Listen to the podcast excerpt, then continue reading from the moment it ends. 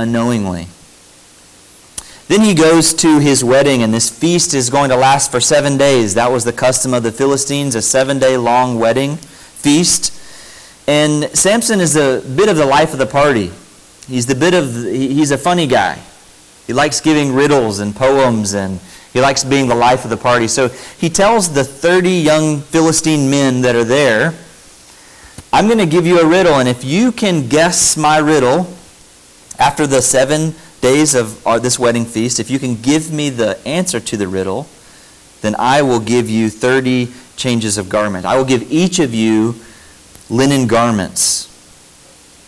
But if you cannot give me the answer to the riddle, then you will have to give me 30 changes of clothing. And so the, the Philistines trap his would be, his soon to be wife, and they tell her, if you don't get the answer to the riddle that he tells us, then we are going to burn you down in your father's house and we're going to kill you and your father. And so she's very frightened, obviously. 30 men in her city that are threatening her life. And so she begins batting her eyes at Samson. She begins putting it on him and saying, Oh, you don't love me at all. If you won't tell me the answer to your riddle, you must not care for me at all. And he says, I've never told anybody the answer to the riddle. Why would I tell you? I haven't even told my parents. And she continues and continues day after day. And finally, the last day of the wedding, he tells her the answer. And she very quickly runs to the Philistines and tells them the answer to the riddle. What is sweeter than honey? What is stronger than a lion? How could they have known the answer to his riddle? How could they have known that he was talking about the lion carcass and the honeycomb? Well, they couldn't have. He's playing with them. And so Samson gives the best comeback response, I believe, in all the Bible. He tells them, If you had not plowed with my heifer, you would not have found out my riddle. Pretty strong words. He's very poetic. He gives two poems. They each have three Hebrew words, each line. Out of the eater came something to eat, out of the strong came something sweet. And if you had not plowed with my heifer, you would not have found out my riddle. Three Hebrew words in each line. And of course, the Spirit of the Lord rushed upon him at the end of the chapter. And he does not go kill those 30 men. He goes to a neighboring Philistine city, kills 30 men, takes their linen clothes, and he's true to his word. He pays back the men who solved his riddle, even though he knows that they only solved it by cheating, and he gives them their clothing. But at the end uh, of chapter 14, verse number 20 says, And Samson's wife was given to his companion who had been his best man. This chapter brings us to the continuation of that story. We're going to find fiery foxes and a donkey jaw. First, we'll see Samson's return in verses 1 through 3. Let's look at Judges 15, verses 1 through 3. After some days, at the time of wheat harvest, Samson went to visit his wife with a young goat. And he said, I will go in to my wife in the chamber. But her father would not allow him to go in.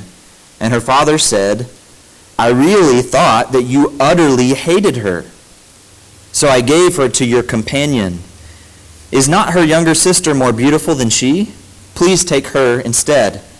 And Samson said to them, this time I shall not be innocent in regard to the Philistines when I do them harm.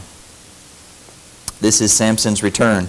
Well, apparently there is still, in modern times, a custom, a type of marriage in, in the same, uh, in, in the Middle East, where one will take a wife, you know, it is, it is their custom to have more than one, and one will take a wife, and that wife will remain in the household of their father. And the husband will come bearing gifts, and they will do things that married people do, and then he will leave. And but she remains in her home. And it seems to be, many scholars believe that this is the understanding that Samson had. This is a custom that happened in ancient times and one that still you can find today in the Middle East. So Samson is a bit shocked to come home, well, come to his would be wife's home and to find out that she is now married not to him, but to his best man, the best man of his wedding. So he comes bearing a gift. It's almost as if he's saying, I'm sorry I called you a heifer, so here's a goat. Here's a goat. I'm sure that'll make it, make it better than calling you a heifer. His father, his father says, or her father says, I've already given away your bride. But isn't her younger daughter much prettier than she is? You can have her instead. Can you imagine being the young woman who is there at the house and hears her father saying, Please take my younger sister. After all, my younger daughter, after all, she's much more beautiful than my older daughter. As I said before, there are many lessons for young men from the story of Samson. Uh, it, it, one lesson, although it might be comical, is when you leave in anger, it's probably best to come home with a gift. Um, just good advice. Not necessarily biblical, but good advice. Come home with a gift. So he brings home a, a goat. But one, one other lesson that I think is maybe a little bit more useful for young men is that it seems as if Samson believes that he could storm off in rage and then just come back home and expect everyone to accept him exactly like things were before. Isn't that a common theme? I don't know if you have experienced this with particularly young men that have no self control of their anger or their rage Sadly, not just young men, but men in general. They can rage and then expect to return home and their wives or their young children or their families to accept them as if nothing happened. We see here this character flaw of Samson is being amplified. We're seeing that it's affecting more areas of his life, and that is his lack of self control. Some of the early church fathers called temperance this self control. They called temperance the mother of all virtues. The mother of all virtues. Temperance, self control, the ability to have self discipline, not to react in rage and anger, but to control yourself. You cannot storm off in anger, kill 30 men that she might have known, and then expect to just come home and things be exactly the way that you left them. That's not how the world works, Samson. I want you to think about the way that self, the lack of self control, or the lack of temperance may affect your life and may affect my life. The prison system is full of people that have absolutely no temperance. They have no self control, men and women. If you find people that have no self control, no control over their mind, no control over their body, no control over their thoughts, no control over their passions and their emotions and their anger. This leads to a life of a lifestyle that people are typically more prone to things like substance abuse. Alcohol, drugs. No self control means that if you see something and you don't have the money to pay for it, well, it's likely that you'll reason in yourself that you must have it, and so you just take it. Let's define temperance. It has been said that temperance is the spirit empowered ability to control your appetites, emotions, and attitudes. The spirit empowered ability to control your appetites, emotions, and attitudes. If you think about this mother of all virtues, why did the early church call temperance, the mother of all virtues. Well, if you think about forgiveness, what is forgiveness but the self control not to react in anger and exact vengeance, but to instead offer forgiveness for wrongdoing? What is patience but the self control to wait until the right time for something? What is loving kindness but the self control to put others' needs above your own needs? That is why they called it the mother of all virtues. Self control, temperance. Young people, the Lord wants to work in you temperance and self control. If you remember last week, we saw Samson as a, a raging hormone of a man that had no control over his thoughts, no control over his eyes, no control over his mind. And we're going to find chapter after chapter that lack of temperance leads him to destruction time and time again. There was an ancient Greek philosopher named Democritus who said, Throw moderation to the wind, and you will find that the greatest pleasures bring the greatest pains. Is it any surprise that our culture, who has thrown moderation to the wind, mirrors the life of Samson perfectly? We now have an epidemic of overeating. I mean, you think of human history. You think of one thing, one thing that has plagued humans forever. Has been the lack of sustenance. Not being able to provide food for your family. People dying of starvation. And we've created a nation where people are not dying from starvation, they're dying from overeating.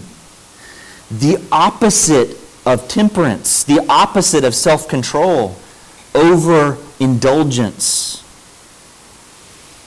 Doctors now tell us that diseases such as certain types of heart disease, certain types of cancer, type 2 diabetes, some leading causes of death are now being caused not just from hereditary issues, although some of those can be, not just from things that happen to people, but from a lifestyle of overindulgence of food and of intake into the body, of not being able to control our desire for food.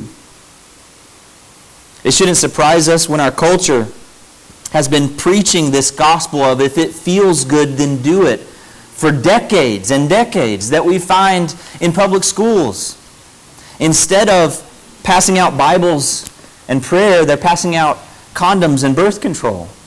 Because we cannot fathom teaching our youth temperance and self control and self discipline and abstinence. Instead, we try to mitigate the risks with sex ed classes. When I was in high school, it was offered to seniors. I remember in the public school, they were passing out boxes. And I remember that was shocking to many. And now it's making its way into middle schools. 30%, that is 3 in 10 teenage girls will get pregnant in America this year. 3 in 10 under the age of 18.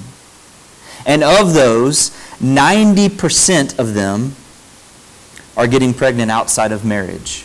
So there's a very small percentage of them that are actually married and getting pregnant, but 90% of those 3 in 10 are getting pregnant outside of marriage. We have tossed moderation and self control to the wind, and we're finding that the greatest pleasures can bring the greatest pains. This mother of all virtues, temperance, is going to plague Samson.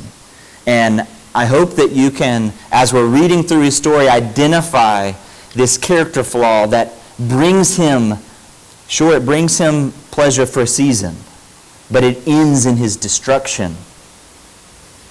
His destruction is imminent. It's coming. It's soon. Let's look let's continue in verse number 4. So Samson went and caught 300 foxes and took torches, and he turned them tail to tail and put a torch between each pair of tails. And when he had set fire to the torches, he let the foxes go into the standing grain of the Philistines, and set fire to the sacked grain and, and the standing grain, as well as the olive orchards. Then the Philistines said, Who has done this? And they said, Samson, the son in law of the Timnite, because he has taken his wife and given her to his companion. And the Philistines came up and burned her and her father with fire. And Samson said to them, If this is what you do, I swear I will be avenged on you. And after that I will quit. And he struck them hip and thigh with a great blow. And he went down and stayed in the cleft of the rock at Etam. Here we find Samson's revenge. Well, if you weren't careful when we were reading the story, many times we read through this and we just glance through the details as if this is not a supernatural event. Look at verse 4. So Samson went and caught 300, 300 foxes and took torches, and he turned them tail to tail and put the torches between each pair of tails. It's almost as if it's just something that he did in one afternoon. You know, he just, he just caught 300 foxes. I don't know if you've ever tried to catch a fox, but they're known for being sly. They're known for being, uh, for not wanting to be caught. I don't know if you've ever tried to tail, uh, tie their tails together, but I know that that's not something that they would want to have done to them. And I know for sure that if you light a fire and you have a campfire going, it's a good way to deter them. So not only do you catch 300 foxes, absolutely impossible to do. No way that anyone could do that without the Spirit of the Lord being upon them to do that. No, no mention of traps or anything like that. He caught them, is what the text says. And he didn't catch 20 or 30 of them, which would be impossible enough. He caught 300 of them. Now, why, why is this his plan, to catch 300 fiery foxes? Well, the first verse gives us a clue. It says, After some days, at the time of wheat harvest. At the time of wheat harvest. Now, when you pass, when you come into Hilliard, if you're coming from Callahan, I suppose there might be a sign uh, coming from Folkston as well, but if you're coming from Callahan, I know I've passed it, and it says Hilliard. And there's a picture of an airplane. I think there's a picture of some logging trucks. And many of you maybe have been employed by the FAA. Uh, many of you are bloggers and, or have families that are in that industry, and that's because Hilliard has been known for those, those industries. Those industries have kept Hilliard going um, many families in Hilliard going for many generations. The industry that the Philistines were known for was their wheat harvest. And so when, when Samson torches their fields, and not just at any time of the year, but at the time of the year when they were going to be reaping their harvest that they had been working for the entire year before, he is attacking the foundation of their economy. Now, why does he trap foxes and tie them tail to tail and put a torch? Wouldn't it seem to do the same thing if they just if he just caught a fox and tied a torch to its tail? Because it's going to want to run away from that fire. Why did he? Why? What was his plan to tie two together? The only thing that I was able to uh, reason together is perhaps that he believed that if you tie two together, that they're going to strive against each other and want to go in opposite directions to get away from each other and wanting to get away from the fire that's in between them. And so perhaps going through the fields, they're going to go in a, more of a zigzag pattern instead of just run a straight line away. And whenever they're resisting against each other, there might be more time that the fire would be still and less of it running, more of a chance that more of the field would catch fire because it's standing still in a place for a longer time. Maybe that's his plan. I don't know. I have no idea. Maybe you have a suggestion of why he would come up with this plan to tie two foxes together and put a torch in between them. He is striking at the heart of the Philistine economy, and they are not going to take this blow lightly. Imagine if some neighboring Callahanians, is that what they're called? Came and torched the FAA center and tore down our logging trucks. I think, I think Jared would be ready to fight. Tore down their economy. They're not happy about this. The sad thing is that what started all of this was this riddle that Samson gives. And what Samson's wife is avoiding, what her father's family is avoiding, is to be burned with fire in their house, and that is exactly the fate that they find.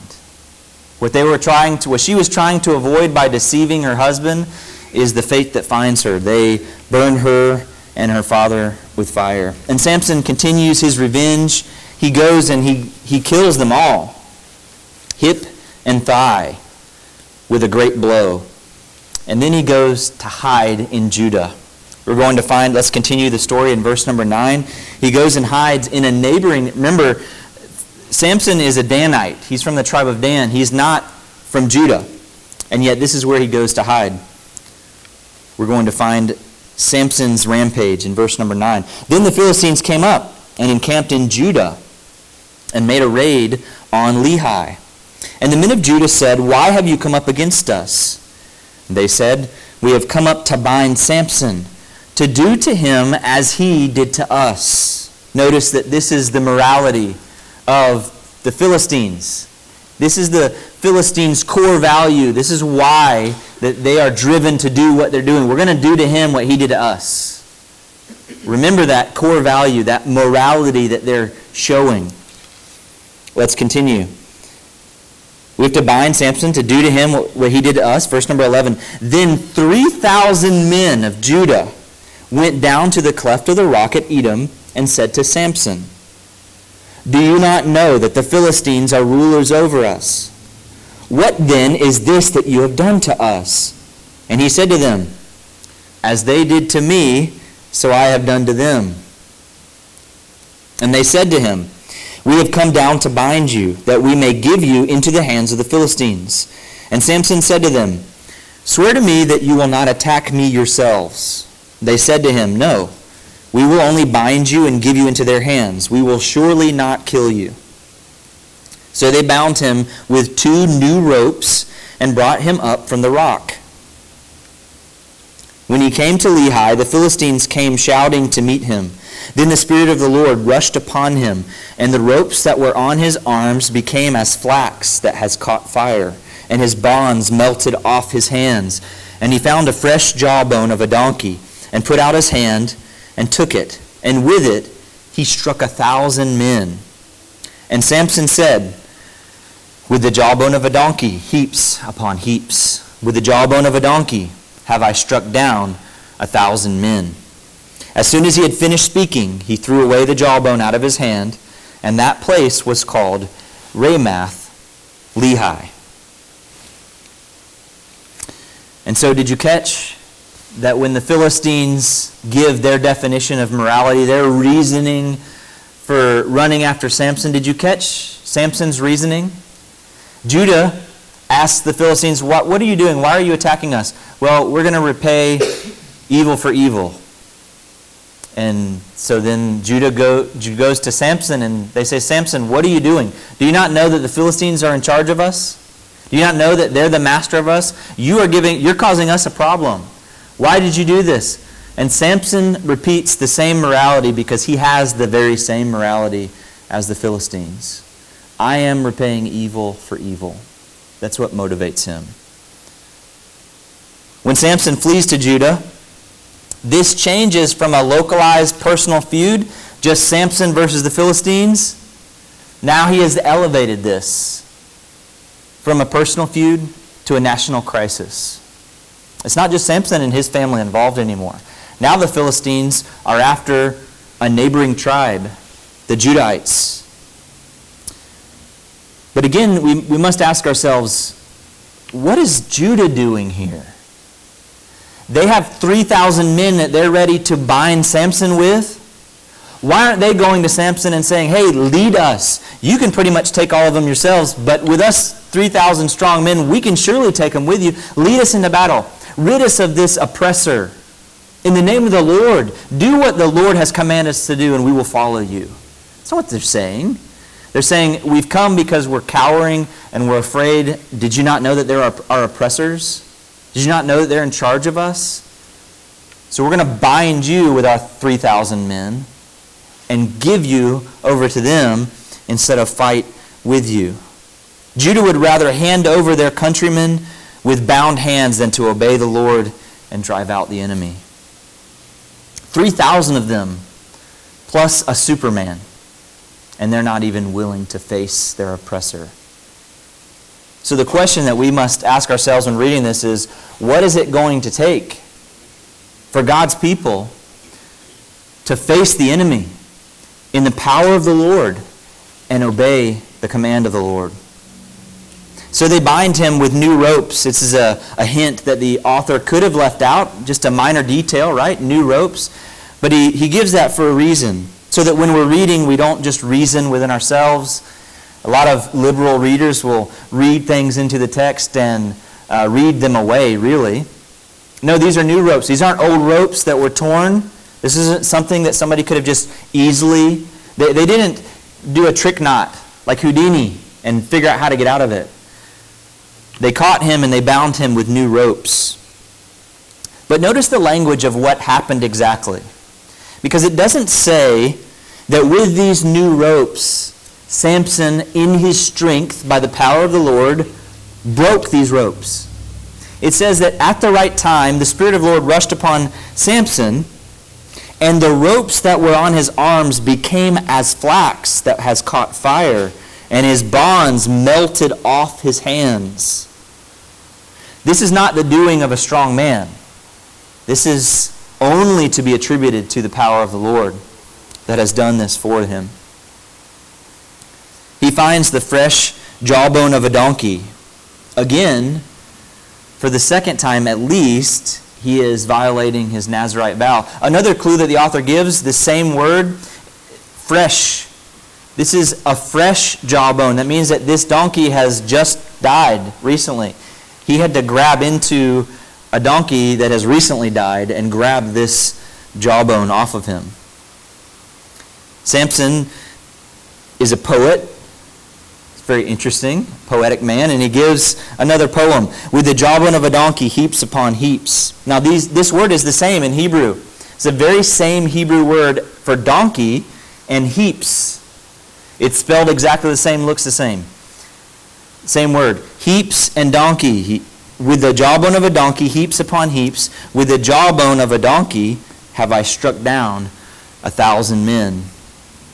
If you notice in Samson's poem, he gives absolutely zero credit to the one who delivered him, the one who caused the rope to melt off of his hands. He takes this jawbone, slays a thousand men, and the reader must be, we, we have to ask ourselves, does Samson even know that his strength comes from the Lord? Does he, surely he realizes that this is not his strength alone that is doing this. He goes to, they, they play, the place that they, is now called Ramath Lehi. If you noticed in verse 9, it says that he, they were encamped in Judah and there was a raid on Lehi. Lehi was the name of the city, but we know that Lehi was named that much later because the word Lehi means jawbone.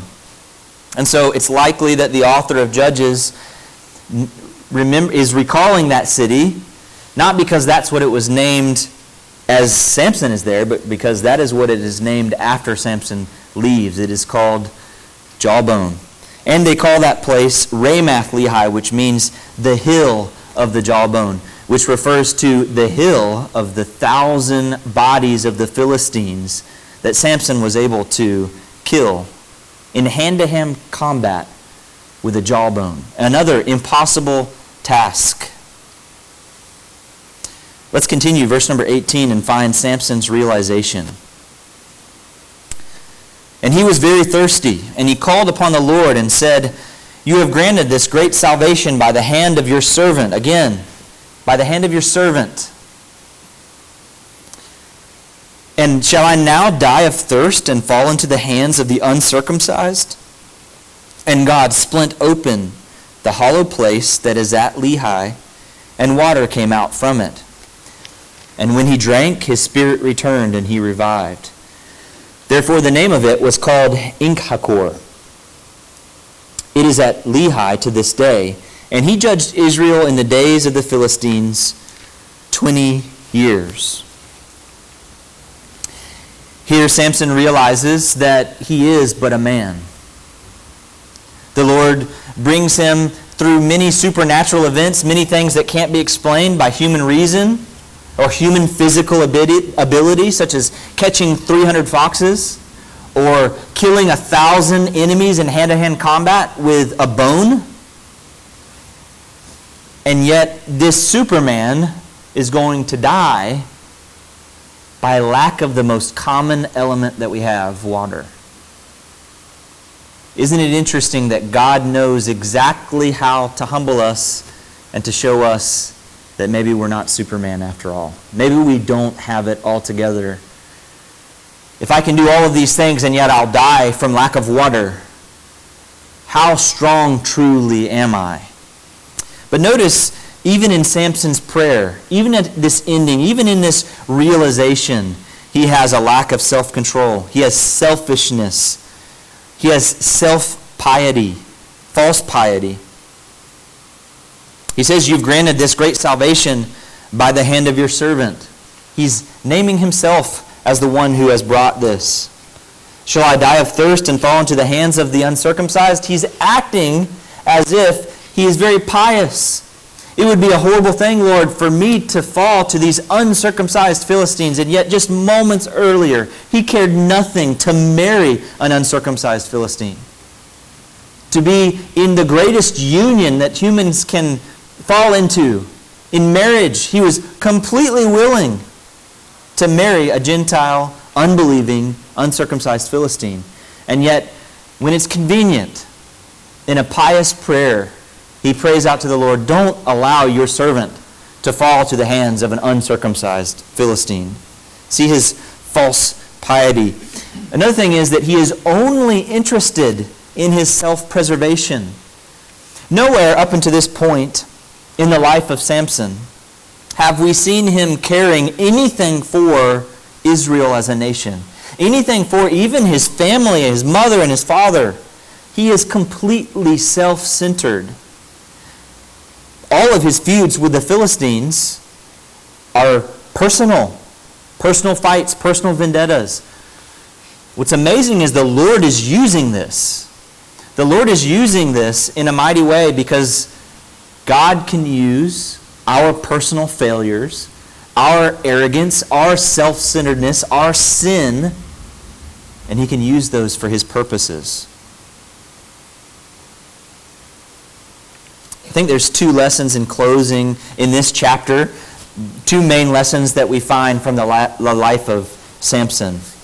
These lessons are going to be continued through the rest of his life as well. The first one is the lesson of self centeredness and temperance. Has the Lord brought you to a place that you've realized that you cannot allow your mind to run on its own? And that that will only end in destruction. When a young man has no self control, he's going to end in destruction. We see that time and time again in our lives.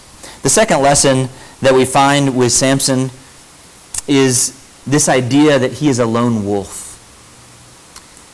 And Christian, there are no lone wolf Christians. Samson is supposed to be a deliverer of Israel. He's not supposed to be fighting personal bat- battles. He's not supposed to have a personal agenda, but he's supposed to have an agenda from the Lord for the nation of Israel.